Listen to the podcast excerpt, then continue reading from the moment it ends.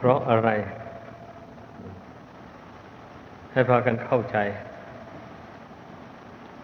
เพราะกิเลสตัวเดียวนี่แหละไม่ใช่อย่างอื่นใดท่านผู้ละอาสวะกิเลสหมดสิ้นไปแล้วท่านจะอยู่ด้วยกันเป็นพันเป็นหมื่นก็ไม่มีความวุ่นวายอะไรเลยท่านก็อยู่กันได้แบบไม่ต้องมีใครควบคุมนะ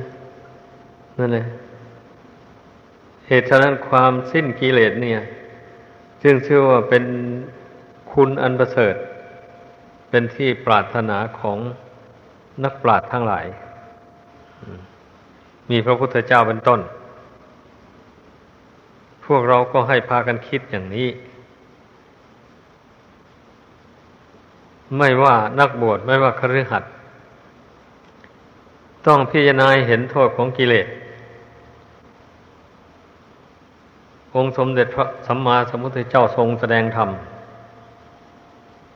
ล้วนแต่มีความมุ่งหวังให้ผู้ฟังนั้นเห็นโทษของกิเลสตัณหาอันมันรบกวนจิตใจเป็นทุกข์เดือดร้อนอยู่ในทางนั้นเลยนะคนเราถ้าไม่เห็นโทษสิ่งใดก่อนแล้วมันละสิ่งนั้นไม่ได้เลยต่อเมื่อมันเห็นโทษว่าสิ่งนั้นแหละมันมีโทษขืนยึดถือเอาไว้มันก็เป็นทุกข์อย่างนี้นะเหมือนอย่างว่าไฟอย่างนี้นะคนรู้แล้วว่ามันเป็นของร้อนนะถ้าไปขืนจับลงไปมันก็ไหม้มือจริงๆก็เจ็บก็แสบเข้าไปก็ต้องวางถ้าหลงไปจับก็ดีรู้สึกว่ามันไหม้มือร้อนแล้วก็รีบวางทันทีเลยนี่แต่ถ้าจับแล้วมันไม่ร้อนนะมันก็ไม่วางเลยไม่วางอันนี้ชั้นใดก็อย่างนั้นเลย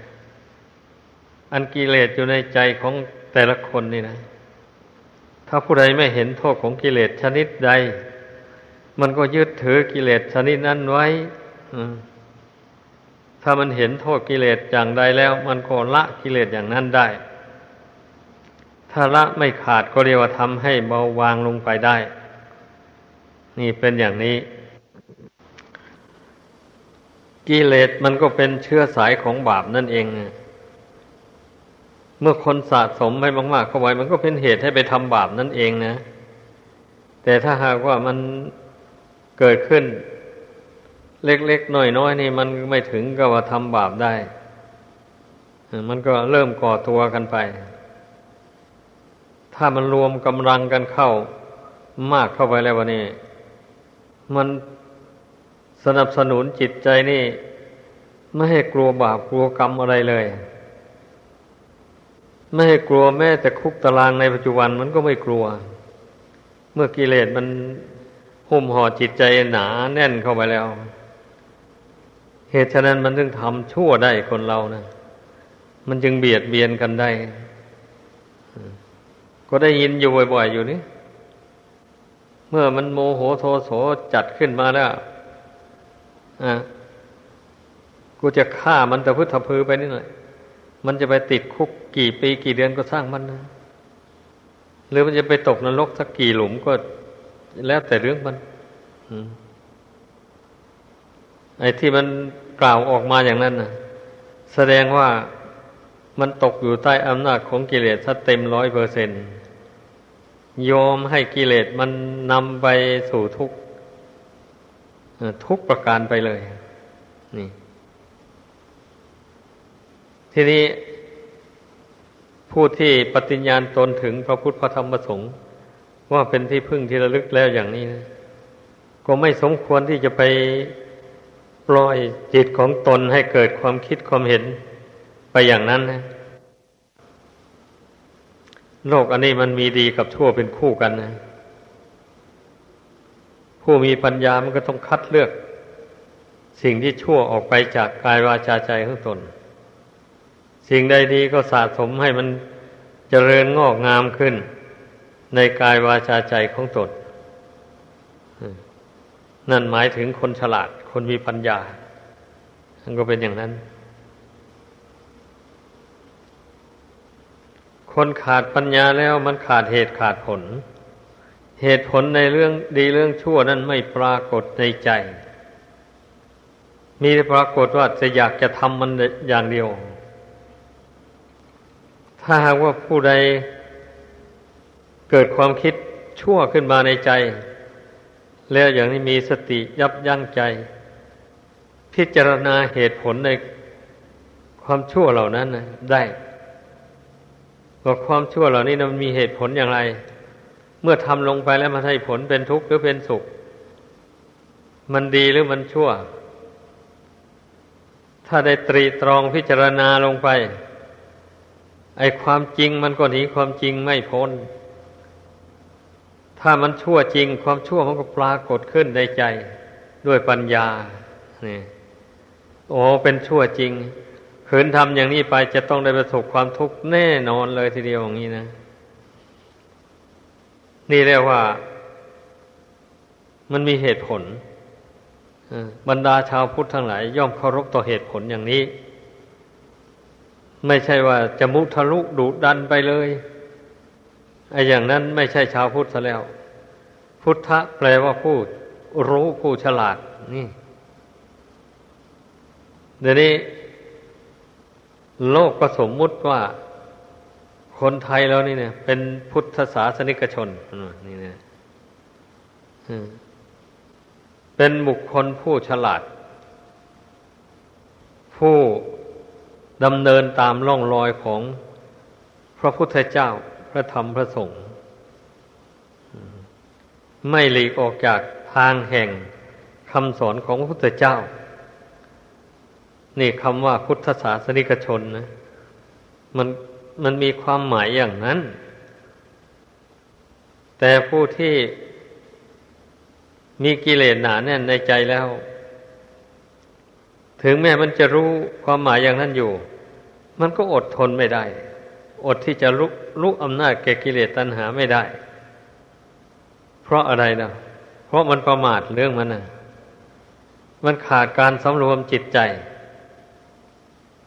ปล่อยให้ใจหลงยินดีหลงยินร้ายไปในอารมณ์ต่างๆให้มากขึ้นโดยลำดับไป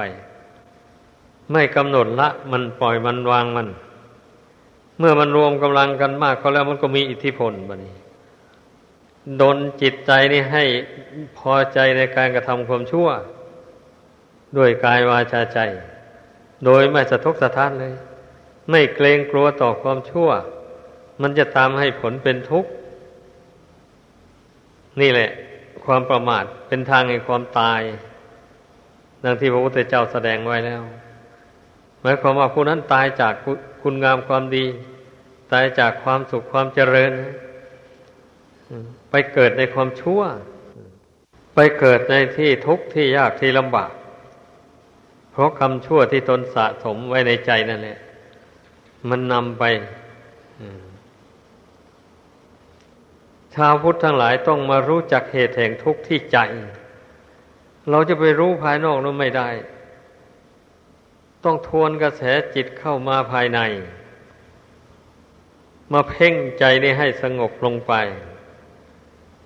ไม่ให้มันปรุงแต่งไม่ให้มันปรุงอารมณ์ต่างๆขึ้นมาก่อนให้มันสงบนิ่งอยู่แล้ววันนั้นจึงค่อยกำหนดพิจารณาคำสอนของพระพุทธเจ้าดังกล่าวมานั่นนะเรื่องบาปเรื่องบุญนี่นะนี่มันก็เห็นแจ้งแหละคันพอเราฝึกใจนี่ให้มันสงบให้มันตั้งมั่นลงไปได้ในปัจจุบันนี้แล้วนะถึงแม้ว่าบุญบาปนั้นจะไม่มีรูปร่างสันฐานก็ตามแต่มันเป็นธรรมารมณ์เกิดขึ้นในความรู้สึกนี้นะความรู้สึกอันนี้แหละมันเป็นบ่อเกิดแห่งบุญแห่งบาปเมื่อความรู้สึกอันนี้มัน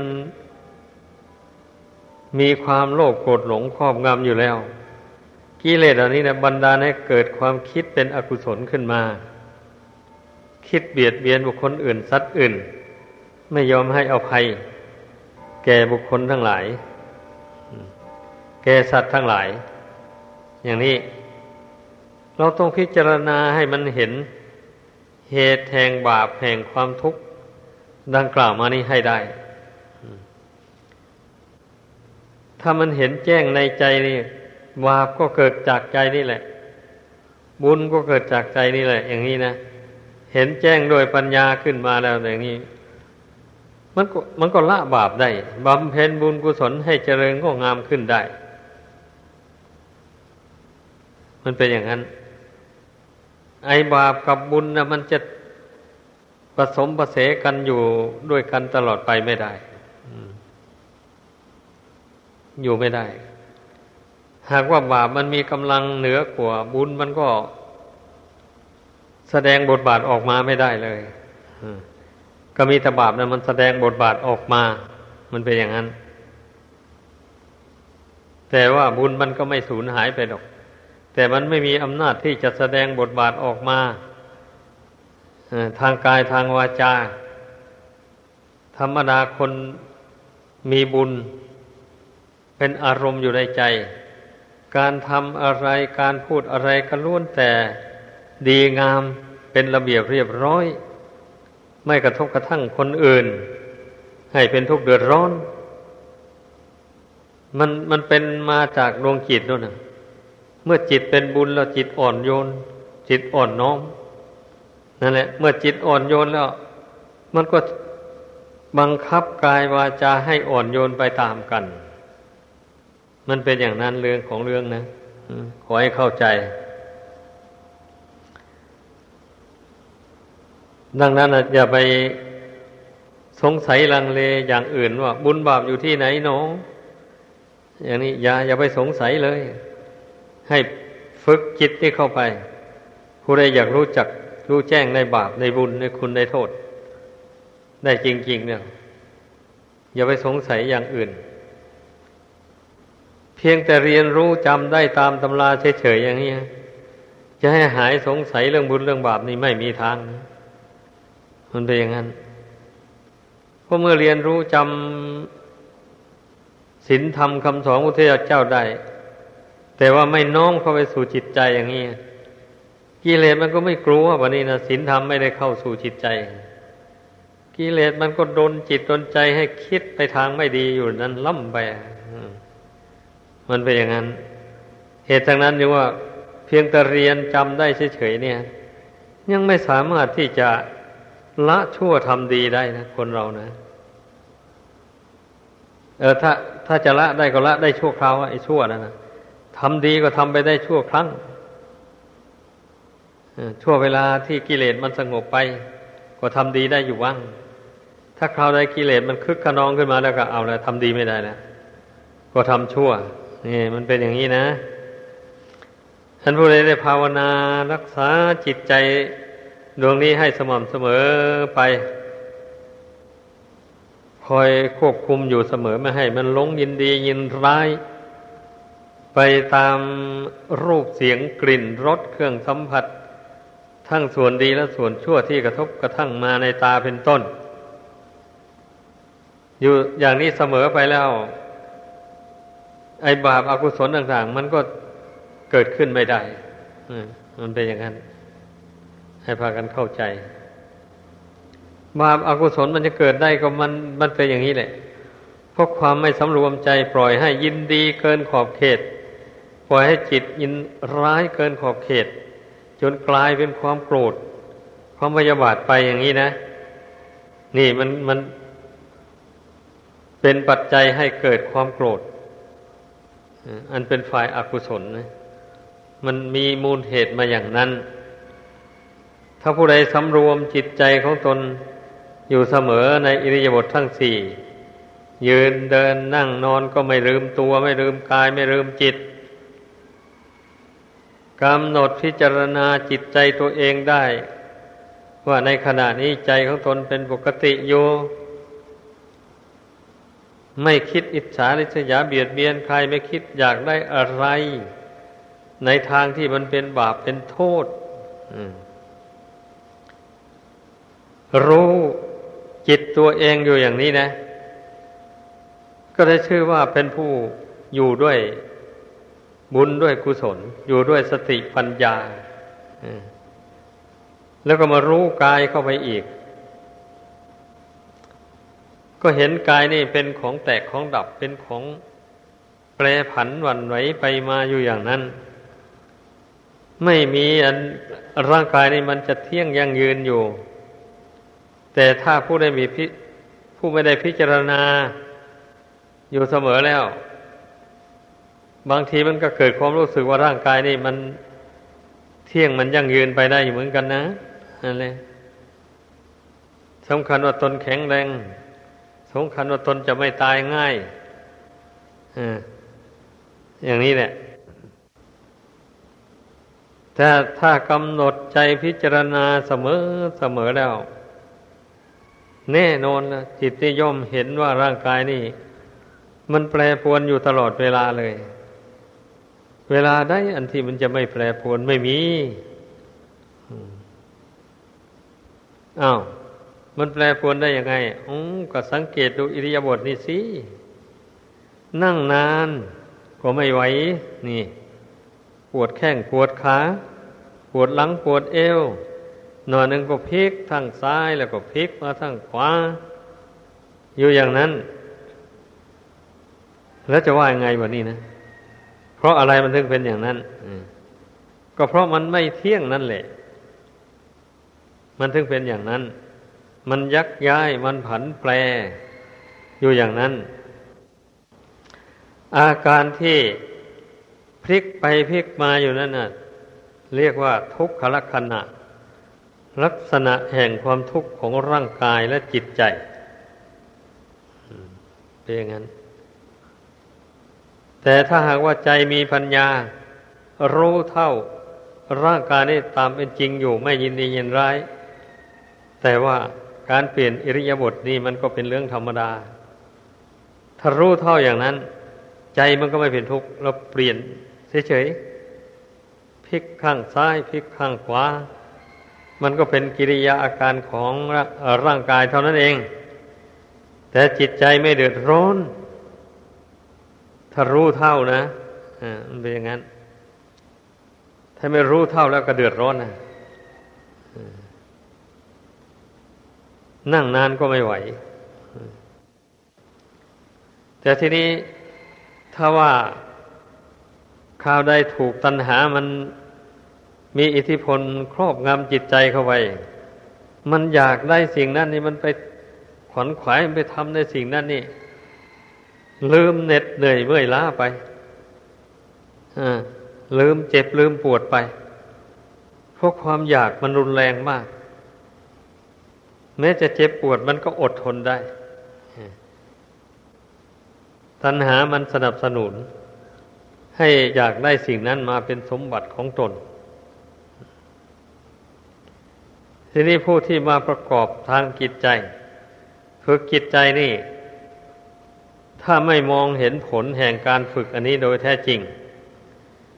เช่นนี้แล้วย่อมเห็นว่ามันเป็นทุกข์เปล่าๆไม่มีประโยชน์อะไรจึงไม่อยากทำเช่นนั่งสมาธิภาวนางี้นะนั่งนานไปหน่อยนึงก็ไม่ไหวกลัวจะเป็นโรคเป็นภัย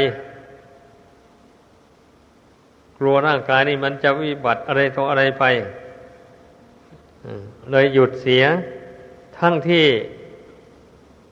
สามารถที่จะนั่งไปได้อยู่ไม่โดยที่จะไม่เจ็บไม่ป่วยอะไรเมื่อใจมันอ่อนแอขึ้นท้อแท้ขึ้นมาอย่างนั้นแล้วเจ็บปวดน้อยหนึ่งมันก็เป็นมากทีนี้นะมันเป็นอย่างนั้นเรื่อง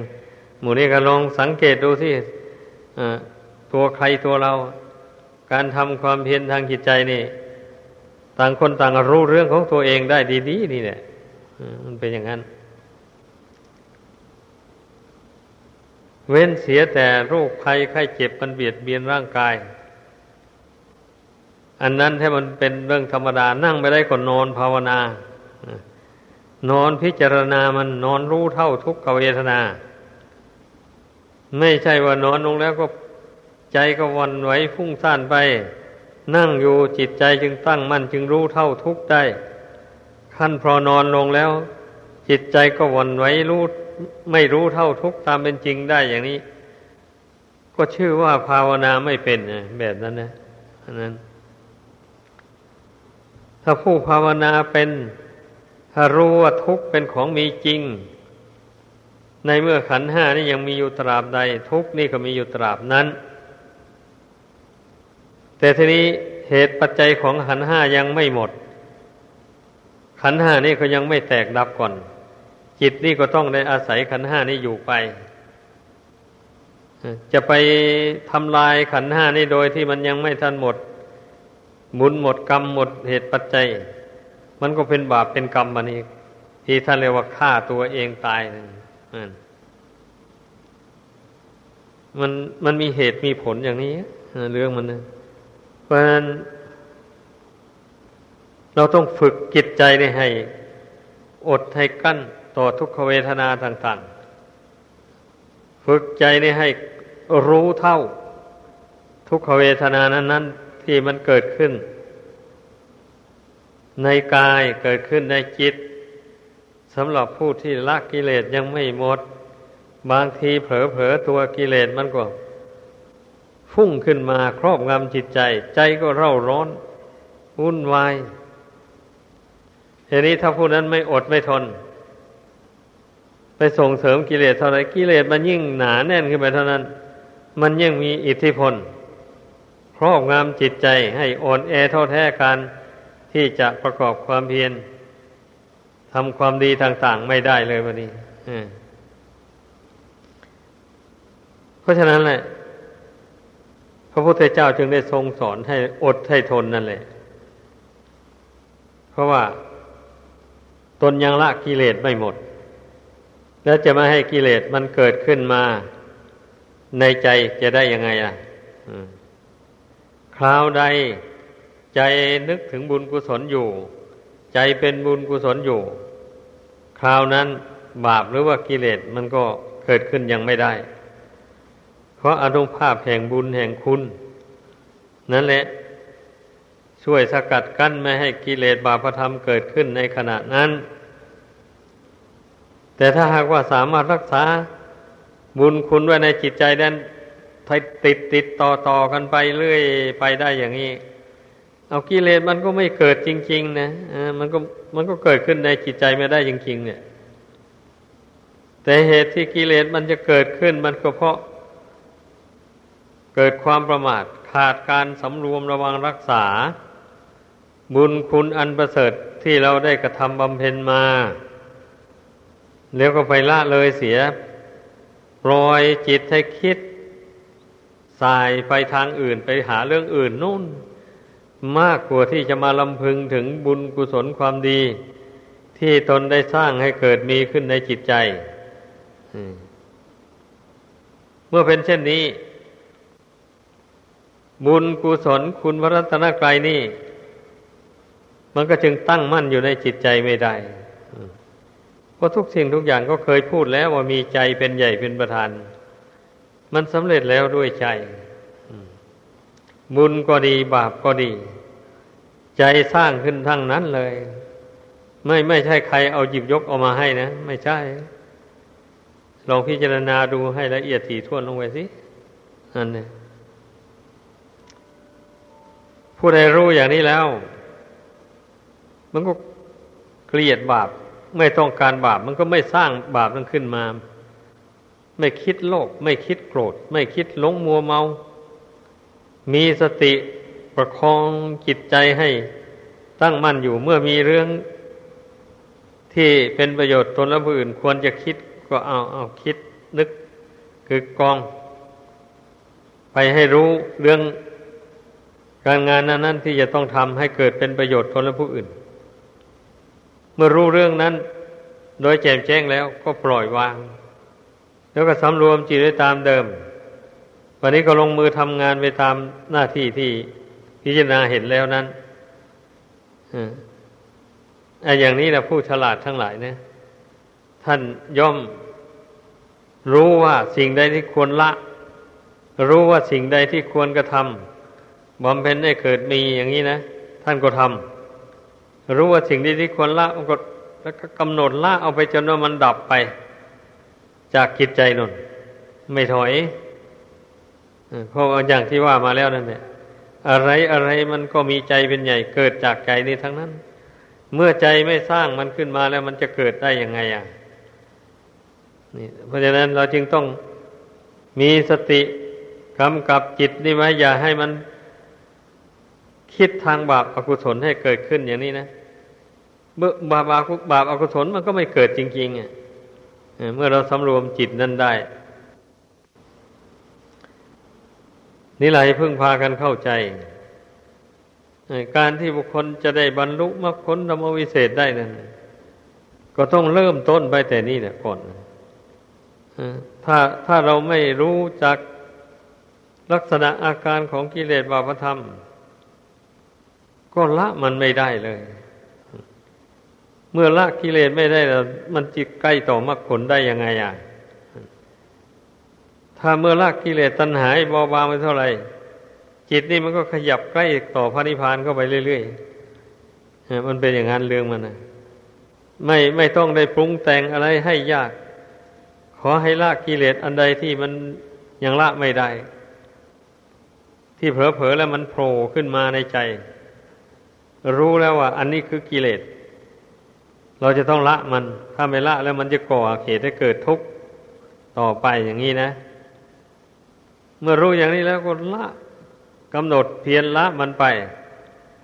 ใจไม่ชอบกับกิเลสแล้วกิเลสมันจะตั้งอยู่ได้อย่างไรอ่ะมันก็ดับไปมันเป็นอย่างนี้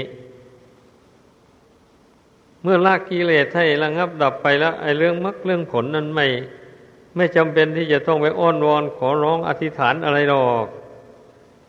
มันต้องปรากฏขึ้นในใจ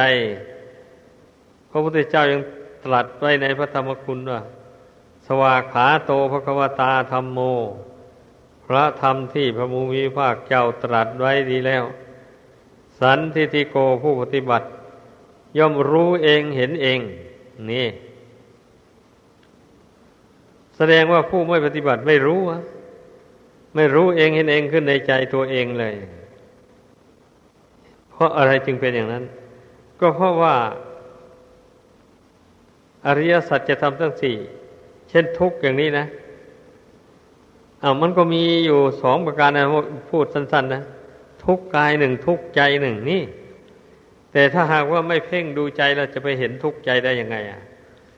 ไม่เพ่งดูร่างกายจะเห็นทุกข์ทางกายได้อย่างไรอ่ะอย่างนี้แหละดังนั้นจึงว่าทุกขอริยสัจนี่ก็จิตนี่แหละเป็นผู้กำหนดรู้วะถ้าจิตนี่สะสมราคะโทสะโมหะขึ้นมาจิตก็เป็นทุกข์แน่นอนอย่างนี้นะมันรู้ว่ารู้เหตุให้เกิดทุกข์อ่ะแต่อย่างนั้นถ้าหากว่าจิตนี่ละราคะโทสะโมหะให้เบาบางลงไปเท่าไหร่ทุกข์ทางจิตใจนี่มันก็ดับไปเท่านั้นนี่ถ้าพิจารณาเห็นอย่างนี้แล้วมันก็จึงได้ภาคเพียรพยายามละกิเลสเหล่านี้ให้เบาออกไปเพราะอยากพ้นทุกข์สำหรับผู้ที่เห็นทุกข์ทางจิตใจนั่นนะว่ามันมีรสชาติยังไงความทุกข์ทางใจนั่นก็รู้นี่รสชาติแห่งความทุกข์ทางใจเนี่ยมันเผ็ดมันร้อนมันเรียกว่าเป็นนั่งก็ไม่เป็นสุขนอนก็ไม่เป็นสุขเดินยืนก็ไม่เป็นสุขเลยนี่ฤทธิ์เดชแห่งความทุกข์ทางใจเมื่อผู้เพ่งลงในปัจจุบันนี่เห็นทุกข์อย่างว่านั้นแล้วมันก็เกิดนิพพิทาเบื่อหน่ายในทุกข์ขึ้นมาเมื่อเบื่อหน่ายมันก็ย่อมคลายความยินดียินร้ายในขันธ์ทั้งห้านั้นเพราะว่าขันธ์ทั้งห้านั้นแหละเป็นก้อนทุกข์เพราะอะไรเพราะมันไม่เที่ยงนี่เมื่อจิตใจไปคลายความยึดถือขันธ์ห้าว่าเป็นตัวเป็นตนลงไปแล้ววันนี้มันก็คลายทุกข์ออกจากใจแล้ววันนี้เมื่อขันธ์ห้าไม่เที่ยงมันก็เรื่องขันธ์ห้าต่างหากมันแปรปรวนมันไม่มีเราไม่มีเขาอยู่ในนั้นเลยขันธ์ห้ามันแปรปรวนไปต่างหากอย่างนี้นะไม่ใช่เราแปรปรวนจิตก็ตั้งมั่นกับกำหนดรู้เท่าตามเป็นจริงอยู่นั่น นั่นแหละจึงได้ชื่อว่าเป็นผู้ที่รู้จักทุกข์แล้วก็รู้เท่าทุกข์ตามเป็นจริงด้วยปัญญาบารมีอย่างนี้บุคคลผู้ที่จะเอาตัวรอดจากทุกข์จากโทษต่างๆได้นั้นต้องอาศัยปัญญาคนไม่มีปัญญานั้นเอาตัวรอดจากบาปจากทุกข์โทษไม่ได้มีแต่ยึดถือเอาไว้เหตุนั้นนะถึงได้บอกอุบายให้คนอยู่บ่อยๆอยู่ทุกคนที่เกิดมาในโลกนี่มันต้องได้ทำบาปไม่มากก็น้อยแต่ละคนนะอย่างนี้นะความทุกข์ของจิตใจก็จึงชื่อว่าไม่มีแต่ทุกข์ทางกายในทุกข์ขันธ์ห้านี่นะถึงจะรู้เท่ายังไงมันก็เป็นอยู่นั่นแหละเพราะมันไม่เที่ยงมันทนได้ยากลำบากมันเป็นอย่างนี้ให้เข้าใจเพราะฉะนั้นจิตนี่จึงว่าเป็นจิตที่ฝึกได้แต่ร่างกายนี่เราจะไปฝึกให้มันมั่นคงถาวรให้มันอยู่ยั่งยืนนานต่อไปชั่วกาลนานมันฝึกไม่ได้เลยขอให้เข้าใจอย่างนี้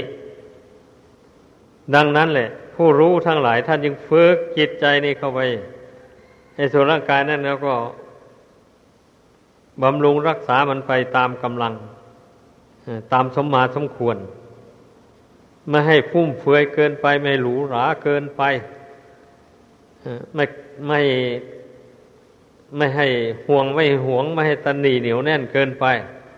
ให้พอดีการบำรุงร่างกายอันนี้นะตามธรรมชาติของมันพออยู่ได้พอปฏิบัติศีลธรรมไม่เกิดมีขึ้นได้ผู้มีปัญญาได้พิจารณาเห็นอย่างว่านี่แล้วนะมันถ้าเกิดความฉลาดขึ้นมามันถ้ารู้จักปรับปรุงกายรู้จักปรับปรุงวาจารู้จักปรับปรุงใจของตนให้เป็นไปตามกฎธรรมดานี่กฎธรรมดาของร่างกายมันก็แปรปรวนไปเป็นลักษณะอยู่อย่างนั้นกฎธรรมดาของวาจาก็ต้องเกิดพูดออกมาแล้วก็ดับไปไม่มีอะไรเป็นแก่นสารคำพูดทั้งหลายพูดออกมาแล้วก็ดับไปมีแต่อยู่ในความทรงจำของผู้ฟังเท่านั้นแหละแต่เสียงต่างๆนั้นเกิดขึ้นมาแล้วก็ดับไปอยู่อย่างนั้นนี่นะเราต้องเพ่งพิจารณาลักษณะอาการของกายของวาจาเหล่านี้ให้มันเห็นตามสภาพความจริงอย่างว่านี่เสมอไปแหละเราจะพิจารณาเห็นครั้งเดียวแล้วไปเลยอย่างนี้ไม่ได้เพราะว่าไอ้กิเลสมันยังละไม่หมดเมื่อกิเลสละไม่หมดการพิจารณาขันธ์ห้ามันก็ต้องพิจารณาไปเรื่อยๆเมื่อจิตเห็นแจ้งขันธ์ห้าตามเป็นจริงเบื่อหน่ายแล้วก็คลายกิเลสออกไปเรื่อยๆแล้วคลายความรักคลายความชัง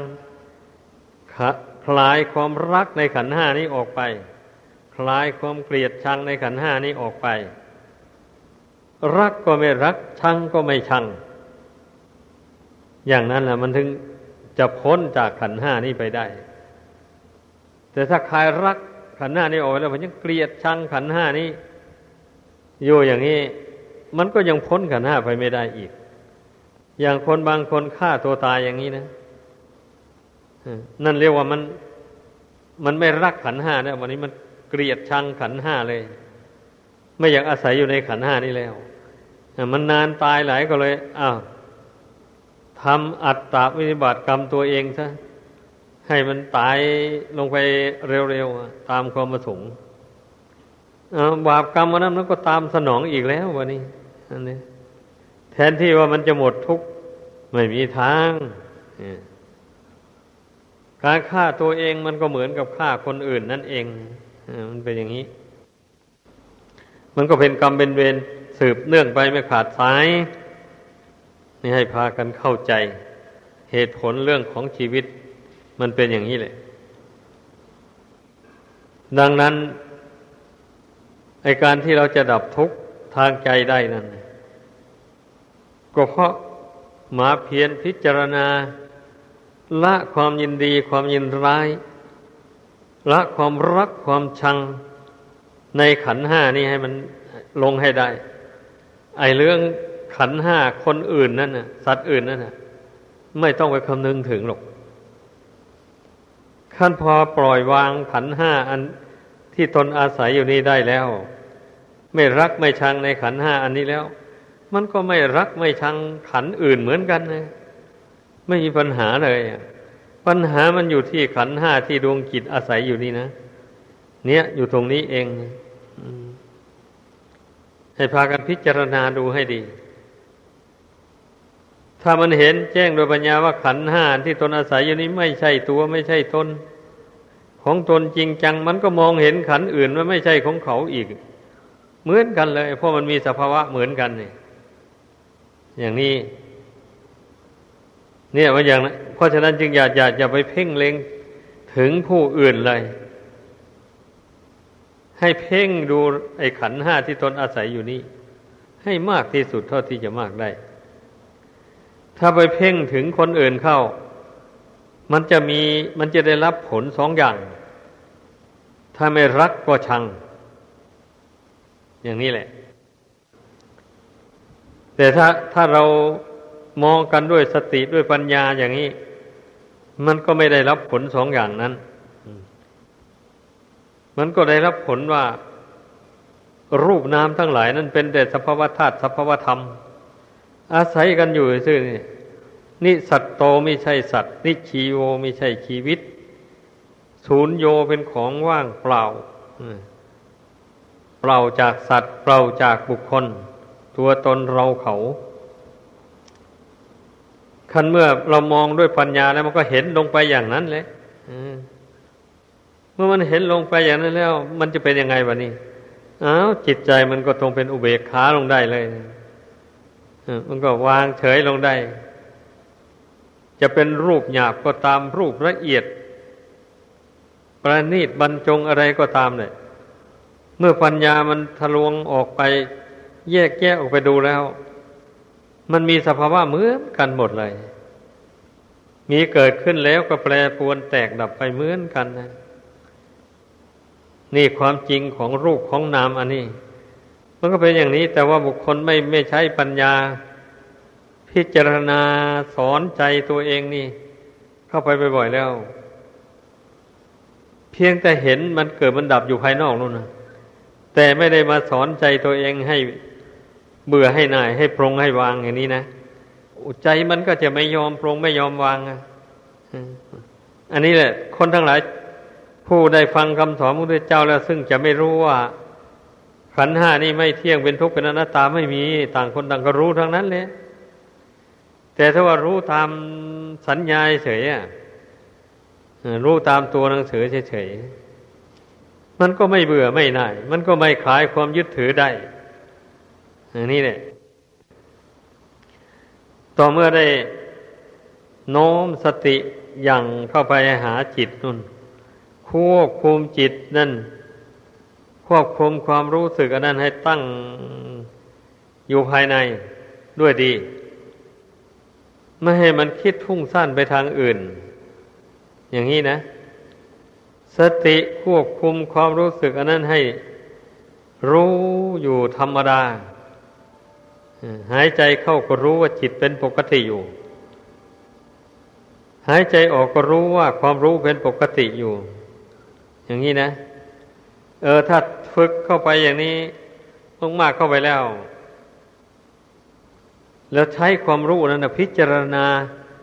สิ่งต่างๆที่มันมากระทบตาเป็นต้นอย่างที่ว่ามาแล้วนั่นมันก็รู้ชัดตามเป็นจริงแล้วก็ไม่ถือมั่นด้วย